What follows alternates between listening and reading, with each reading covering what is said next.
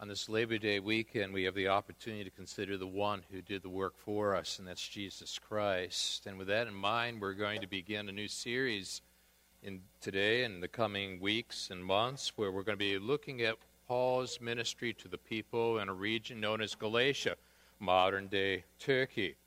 In order to be able to delve into the book of Galatians in your Newer Testament, what we're going to do is to spend a couple weeks together talking about Paul's experience in that region known as Galatia, which means that we're going to have to turn initially to the book of Acts to be able to think through carefully what it is that Paul would have them to understand. So, this morning and the next two Sundays following, we'll spend a little time in Acts 13 and 14 to get our bearings. All of this, bearing in mind, is that it will push us forward into a study in the book of Galatians towards the end of this month and then towards the months to come. Today, I'd like to start reading in verse 13 of this 13th chapter. I'm going to take it down with you in the reading towards verse 25, 35, 25, and that will give us a, a sense of what God wants to be able to draw to our attention. Now, Luke, who wrote the book of Luke as well as the sequel, the book of Acts, shares these words with you and me. That from Paphos, Paul and his companions sailed to Perga in Pamphylia, where John left them to return to Jerusalem. And from Perga, they went on to Pisidian Antioch. And on the Sabbath, they entered the synagogue and sat down. And after reading, after the reading of the law and the prophets, the synagogue rulers sent word to them, saying, Brothers, if you have a message of encouragement for the people, please speak. Standing up, Paul motioned with his hand and said, Men of Israel, and you Gentiles who worship God, listen to me. The God of the people of Israel chose our fathers. He made the people prosper during their stay in Egypt. With mighty power, he led them out of that country. He endured their conduct for about 40 years in the desert. He overthrew seven nations in Canaan and gave their land to his people as their inheritance. And all this took about 450 years. After this, God gave them judges until the time of Samuel the prophet.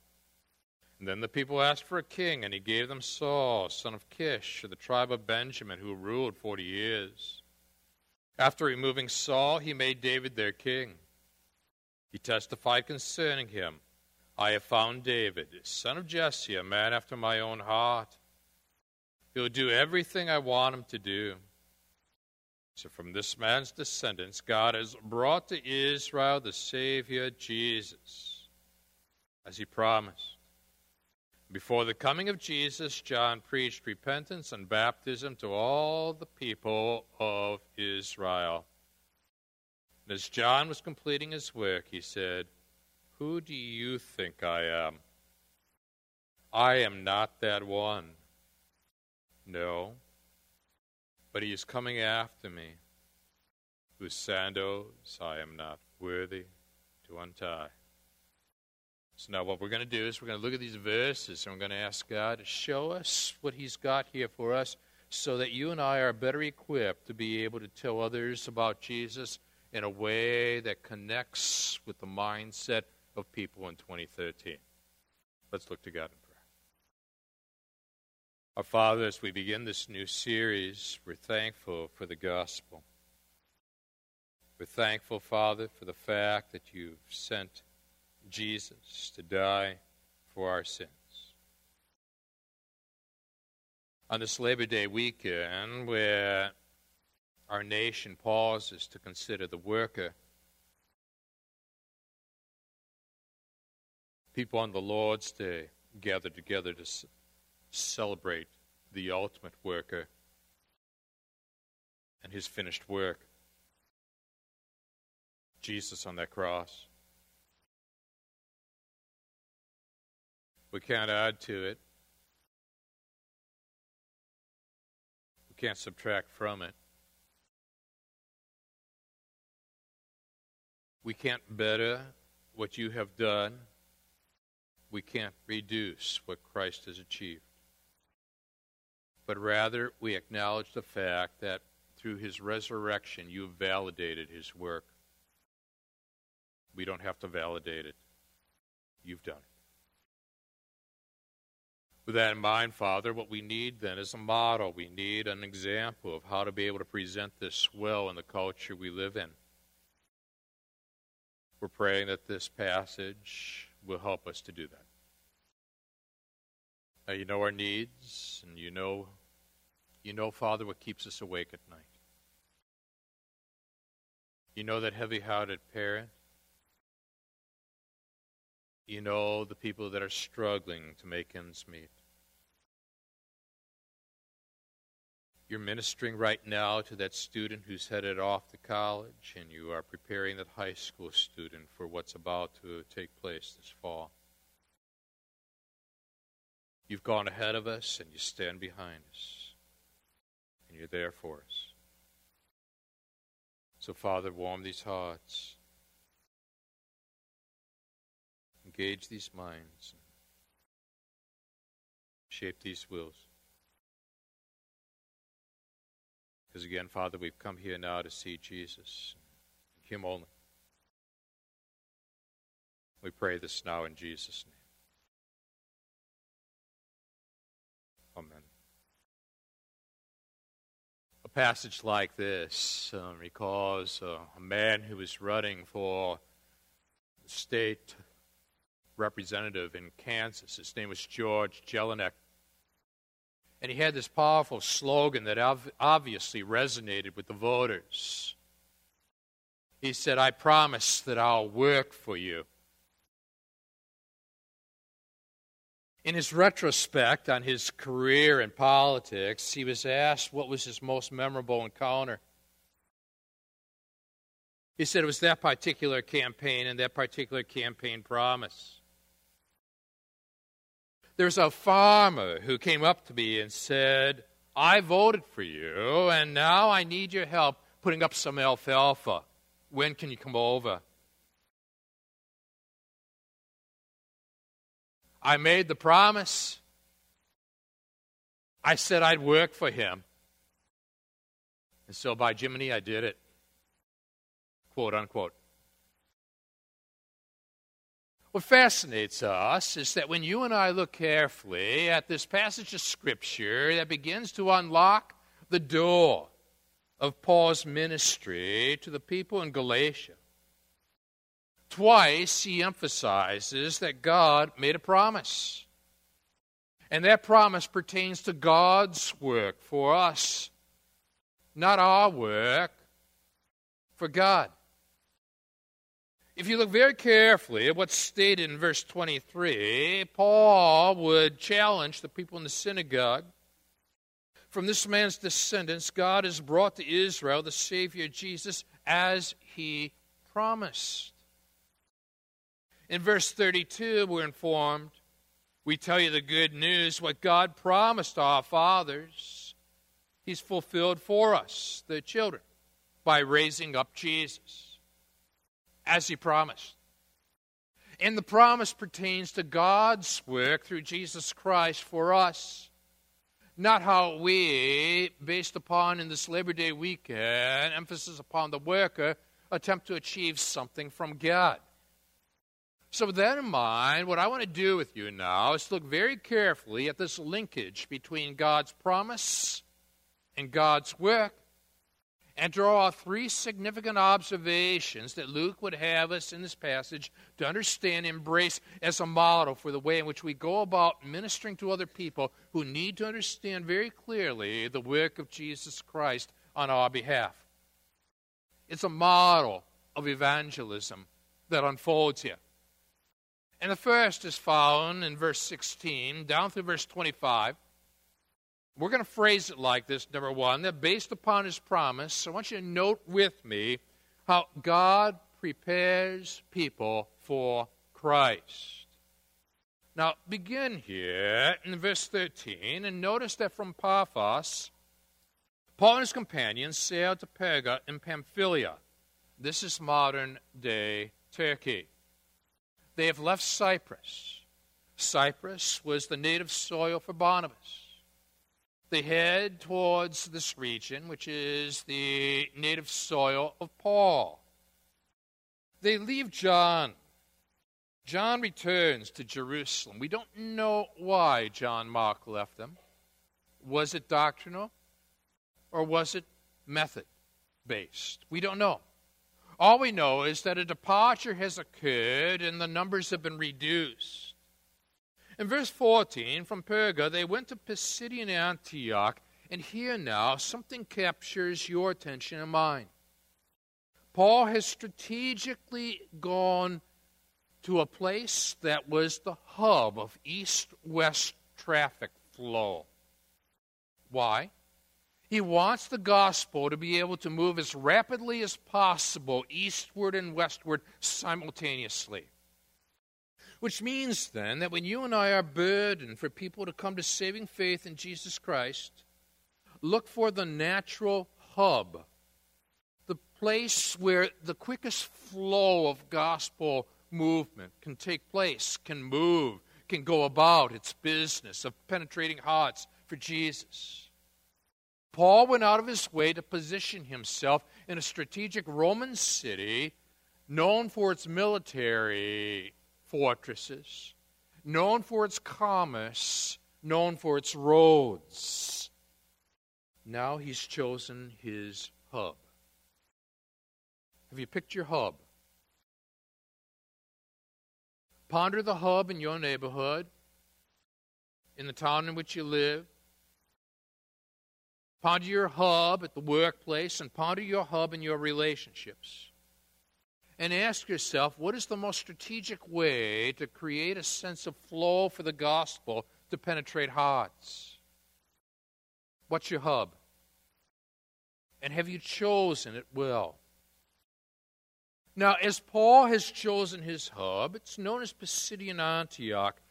Now, what he also does is that he chooses his time. Sabbath. They entered the synagogue and sat down. Notice that he's not in the marketplace, which means that he's not out among the secular unbelievers at this moment. He's in the synagogue and he's positioning himself here among most likely religious unbelievers. After you've chosen your hub, know your audience. Know who it is that you are communicating with. Try to understand their values, their heritage, their background, their experience. Paul is in Turkey. He's in the synagogue. He's in a strategic location. He looks around. He takes his seat. At this point, the synagogue rulers sent word to them saying, Brothers, if you have a message of encouragement for the people, please speak. The reason for this is that typically the elders in the synagogues were not at that time period known for the teaching ministry, but rather administrative responsibility. And so they are giving those that are gifted in teaching the opportunity now to present something pertaining to the Word of God. And Paul seizes the moment. You and I are informed in verse 16, he stood up. That tells you something. If he were in Jerusalem, in the synagogues in that region, teachers would sit down. Those were Hebraistic synagogues. But he's not in Jerusalem. He's in modern day Turkey in our terminology. This is a Hellenistic synagogue. He stands up to teach. Frankly, I like the Hebrew model better, if you ask me. There he is now. He sizes up his audience. And as he does so, he motions with his hand and said, Men of Israel, and you Gentiles who worship God. Stop right there. Know who it is that you're speaking to. He is understood, most likely now, he's got a religious rather than secularized audience. Which means then that that will help to determine his starting point to get people to Jesus.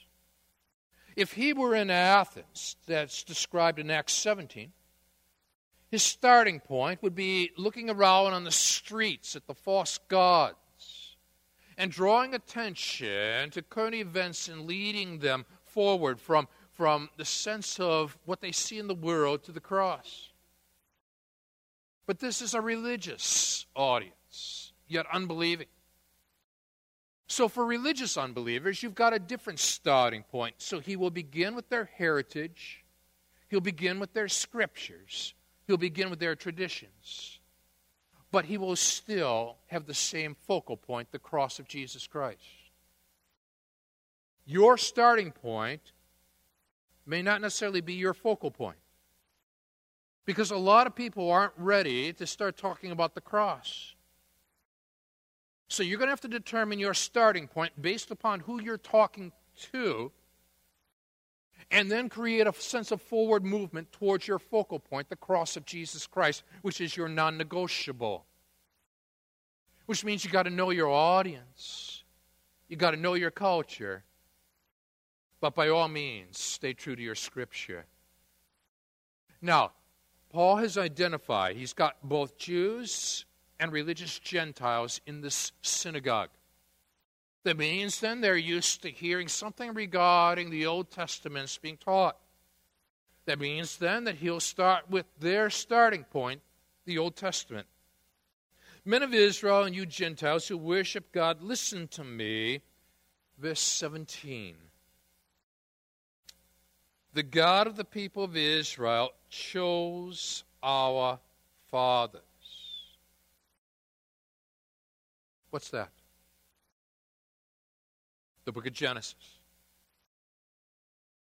God called out Abram. God then, from the line of Abram, chose Isaac, not Ishmael. From the line of Isaac, God chose Jacob, not Esau. From the line of Jacob, God chose Judah, and out of Judah would come that one who you and I know as King David. But thus far, what you and I find here is that Paul has established a natural starting point. He's evaluated his audience and knows I'm going to start with Genesis. He doesn't end there, but he starts there. Determine your starting point.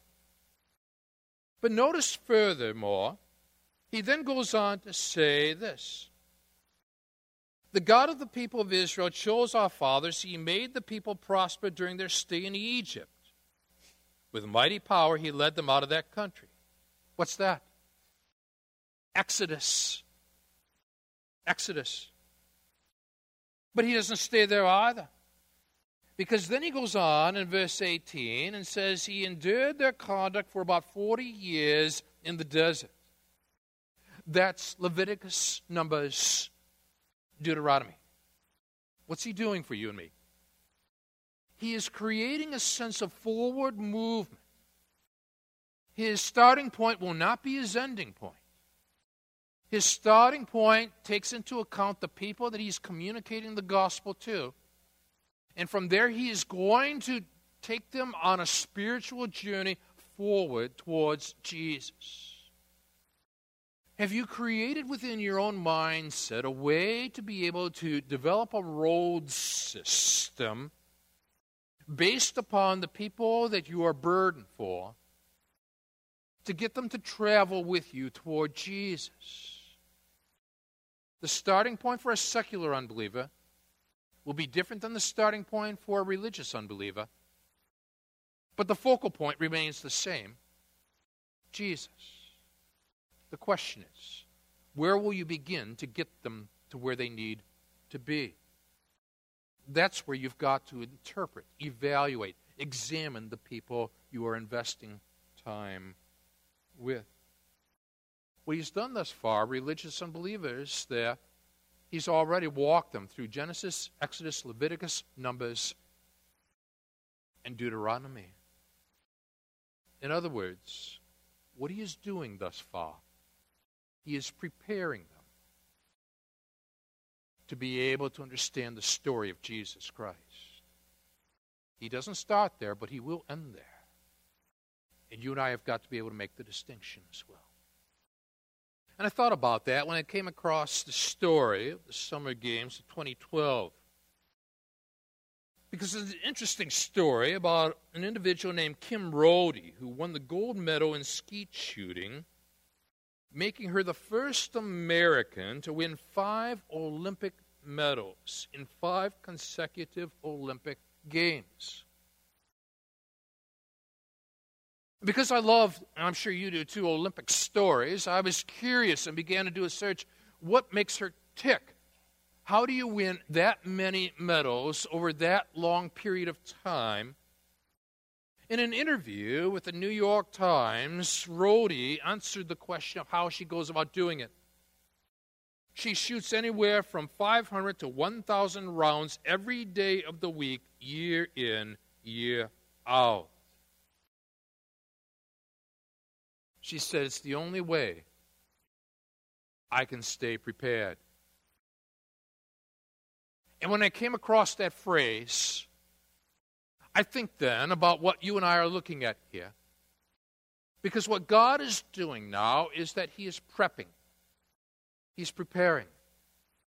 He has walked the people, Genesis now through Deuteronomy, and through the working of the Holy Spirit, Paul now is following the Holy Spirit's lead and progressively moving this religious, unbelieving crowd forward towards the destination. Distinguish between your starting point and your focal point. Your starting point determines, is determined by who you're talking to, but your focal point is Jesus Christ and his finished work. Now, with that in mind, Paul's got something more to say because he moves them forward out of the early stages of, of this form of preparation to the middle stages of preparation. Notice that he goes on to say that what God did at that point, then, in verse 19, is to overthrow seven nations in Canaan and gave their land to his people as their inheritance. What's that? The book of Joshua. And after this, God gave them judges, verse 20. Book of Judges. See how he's creating forward movement towards that cross? And then in verse 21, the people asked for a king. He gave them Saul, son of Kish, of the tribe of Benjamin, who ruled 40 years. After removing Saul, he made David their king, and he testified concerning him I have found David, son of Jesse, a man after my own heart. He will do everything I want him to do. And then the most amazing and astounding emphasis is brought out in this gospel presentation. Underline what comes next in verse 23.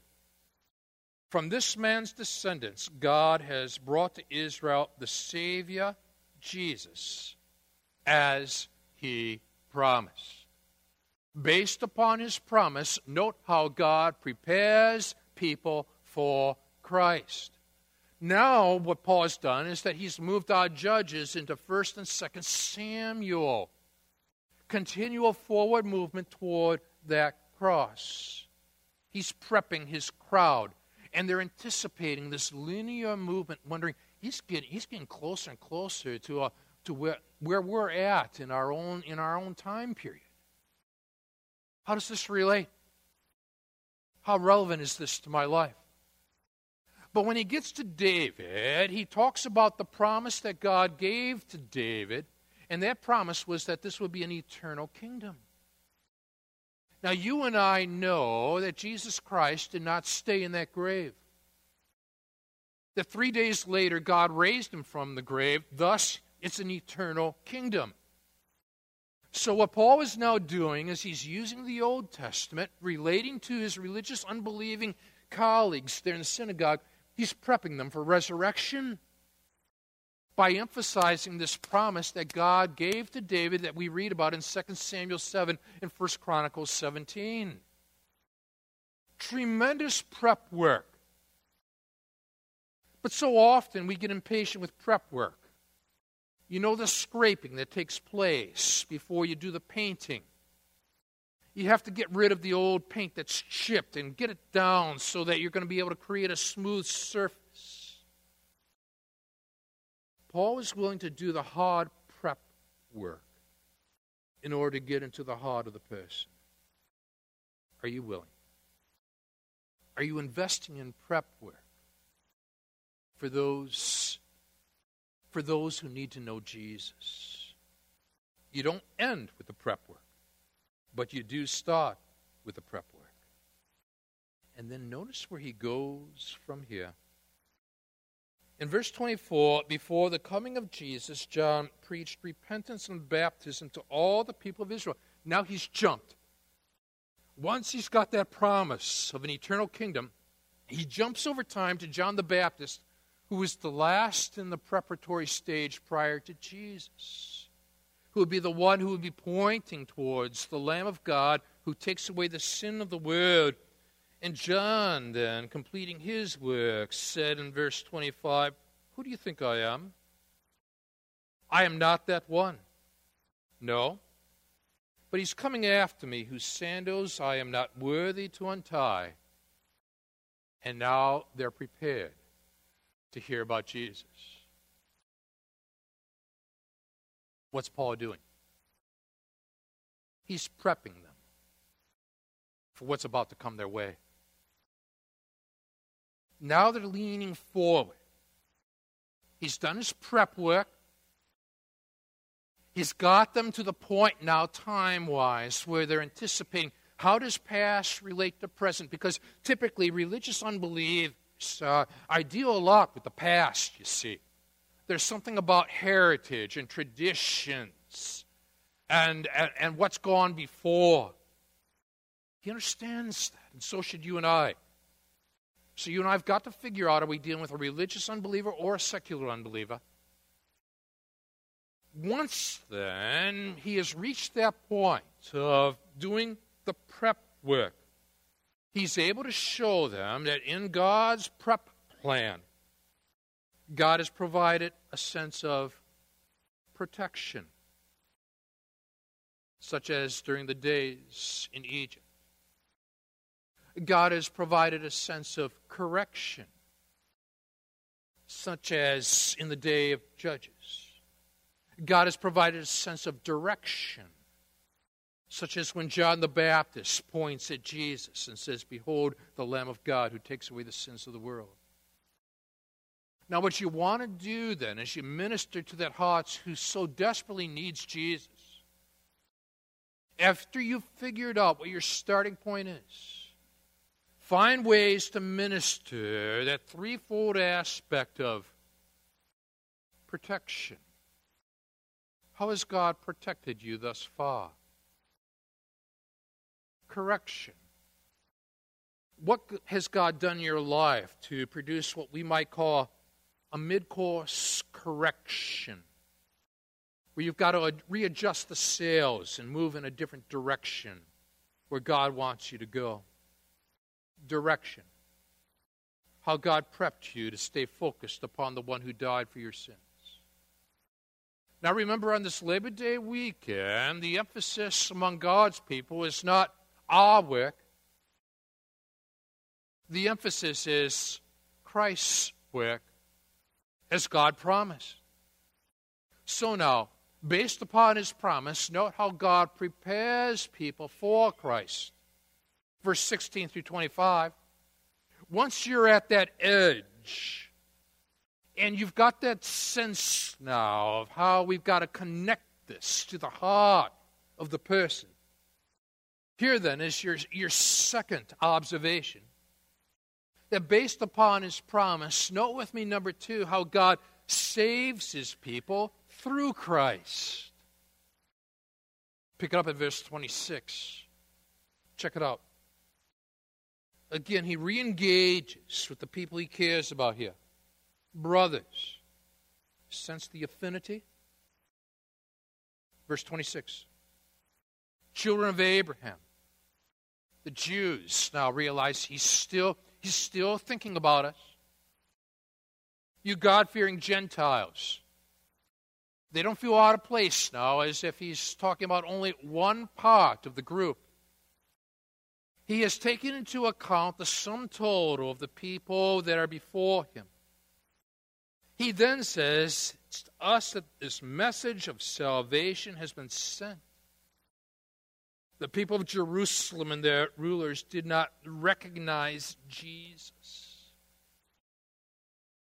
Yet in condemning him, they fulfilled the words of the prophets that are read every Sabbath. What was their problem?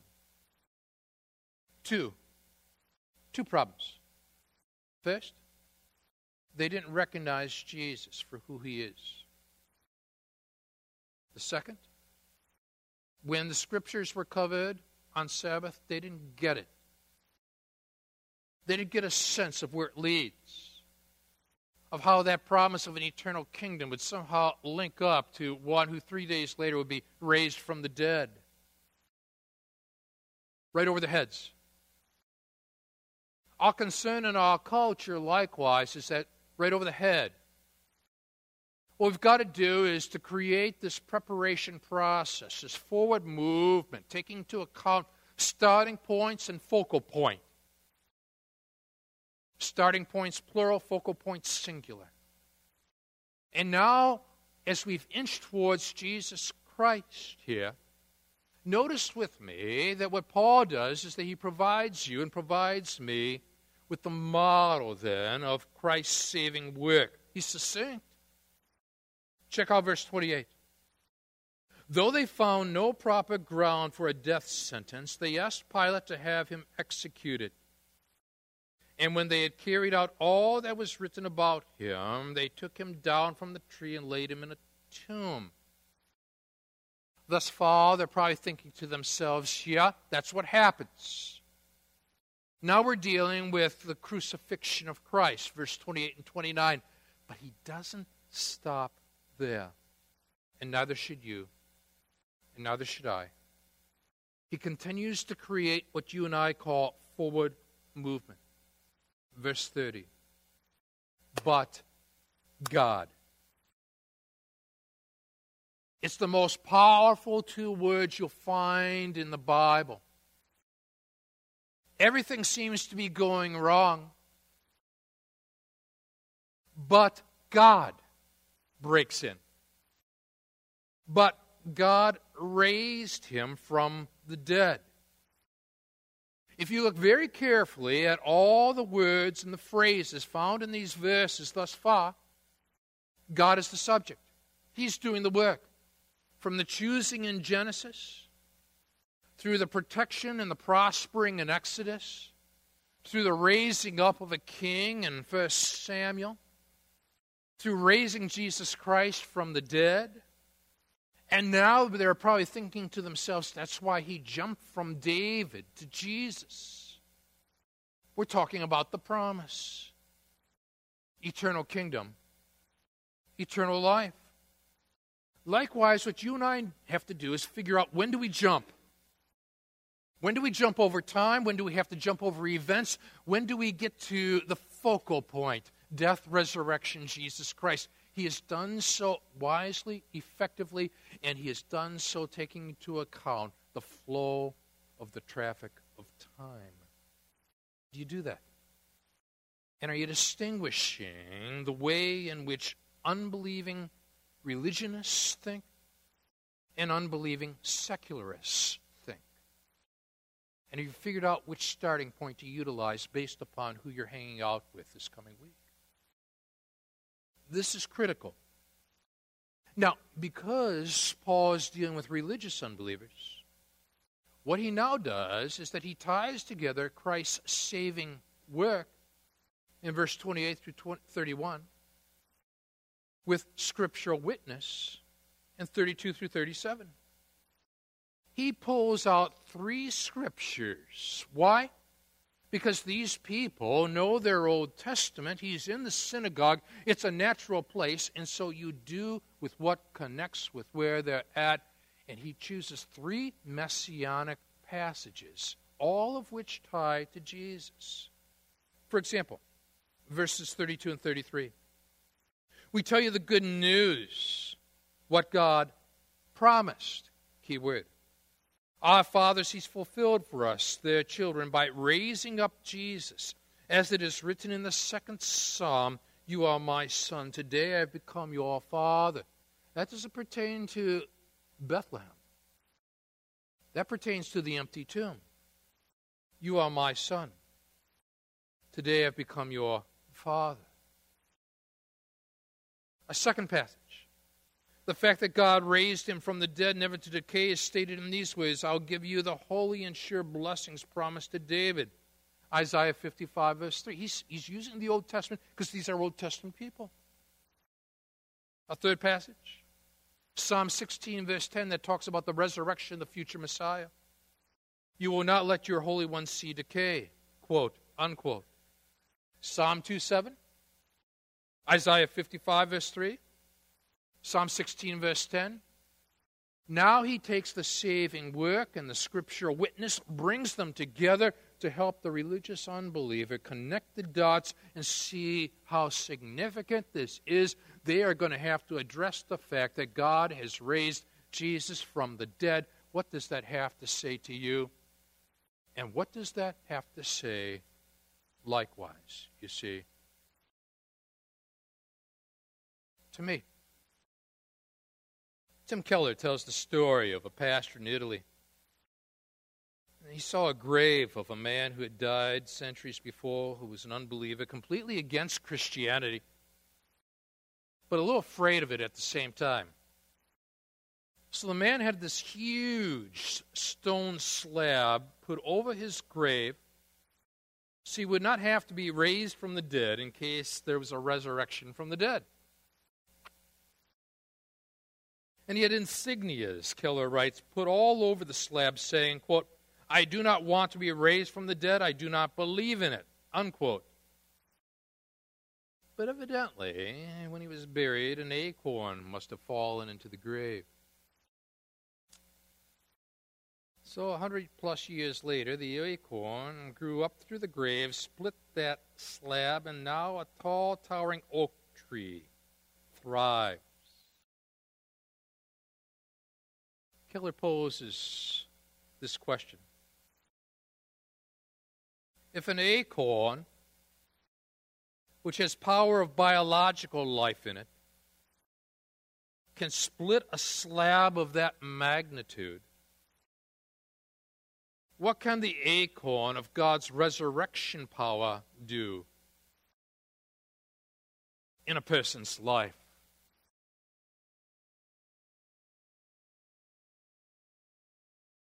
Note how the physical was used to illustrate the spiritual. Look for similar ways in ministering to the people you're so incredibly burdened for.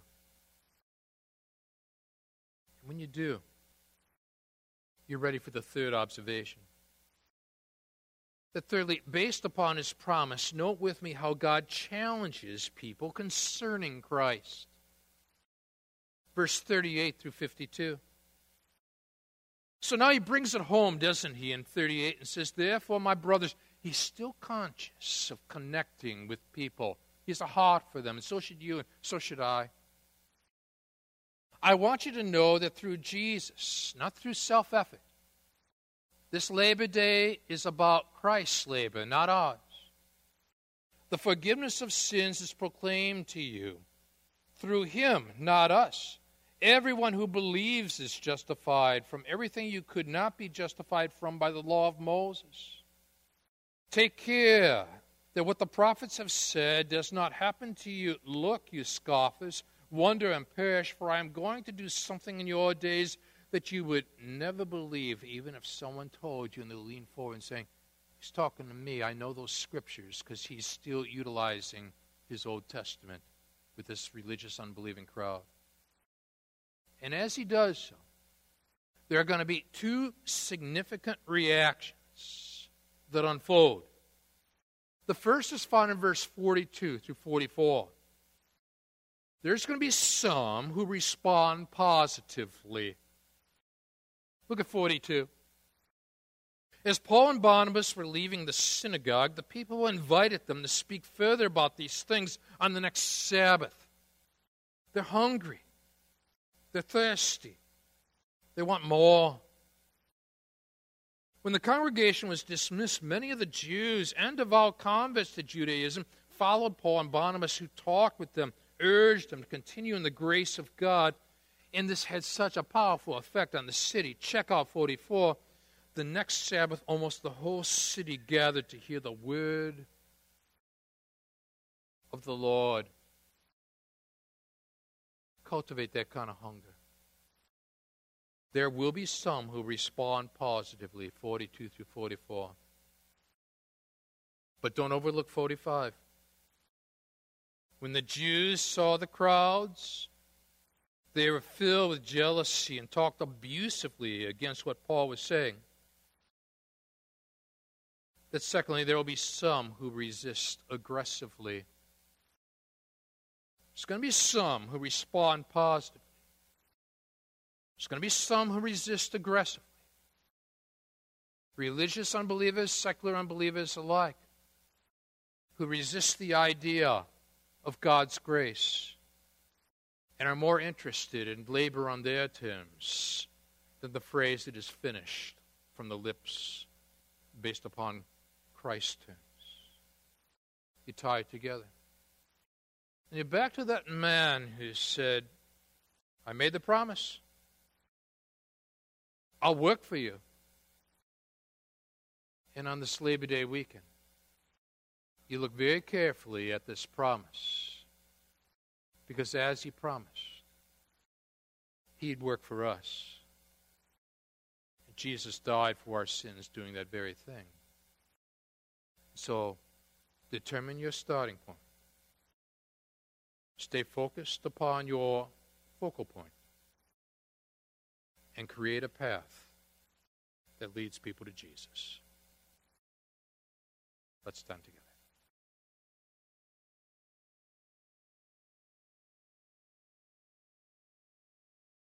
Father, thank you that you give us models. You provide us with examples. And you equip us with tools to understand the significance of Christ's work. You've given us a national three day holiday weekend where it's natural to talk about work and the laborer. I'm praying now you'll give each one who loves Jesus in these services the opportunity to build a bridge from this national holiday to the cross of Jesus Christ and to talk about Christ's work, God's laborer, the one who died for our sins. And we thank you that you fulfill your promise by raising him from the dead. So minister to each one, and in the various gatherings we may find ourselves in, give us words, Father, point to Jesus. We ask this now in Jesus' name. Amen. God bless you.